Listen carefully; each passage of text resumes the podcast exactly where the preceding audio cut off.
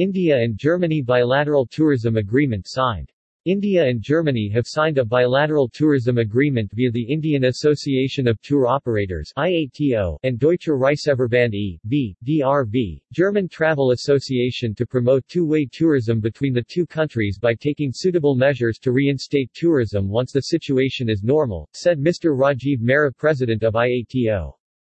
IATO and DRV have agreed to undertake reasonable efforts to make its members aware of membership of both the associations, its benefits, and events in India and Germany.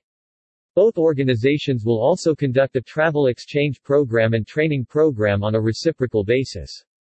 The signing of this agreement will also send a message to other countries in Europe that India is ready to welcome all foreign tourists. A reciprocal cooperation agreement was signed by Mr. Norbert Fiebig, President Deutscher Reiseverband e.V., German Travel Association, and Mr. Rajiv Mehra, President, Indian Association of Tour Operators, to take this forward.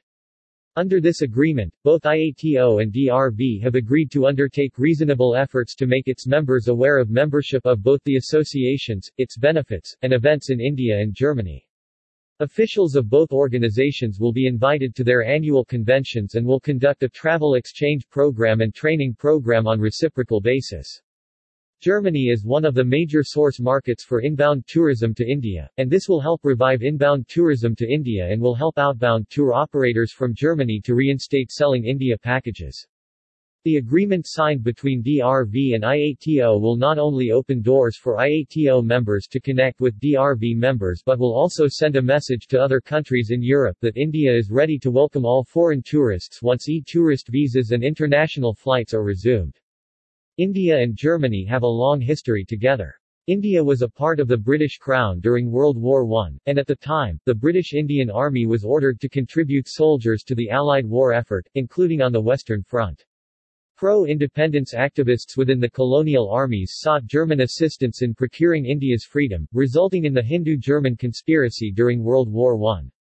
Then during World War II, the Allied war effort mobilized 2.5 million volunteer troops from British India. The newly formed Republic of India was one of the first nations to end the state of war with Germany after World War II and did not claim war reparations from Germany although 24,000 soldiers serving in the British Indian Army died in the campaign to fight Nazi Germany.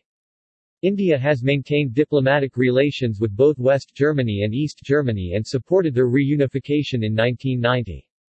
German Chancellor Merkel and India Prime Minister Modi in more modern time, German Chancellor Angela Merkel has made many official visits to India that led to the signing of several agreements expanding bilateral cooperation, with the most recent being in November of 2019 when 17 agreements were signed between India and Germany. Hash rebuilding travel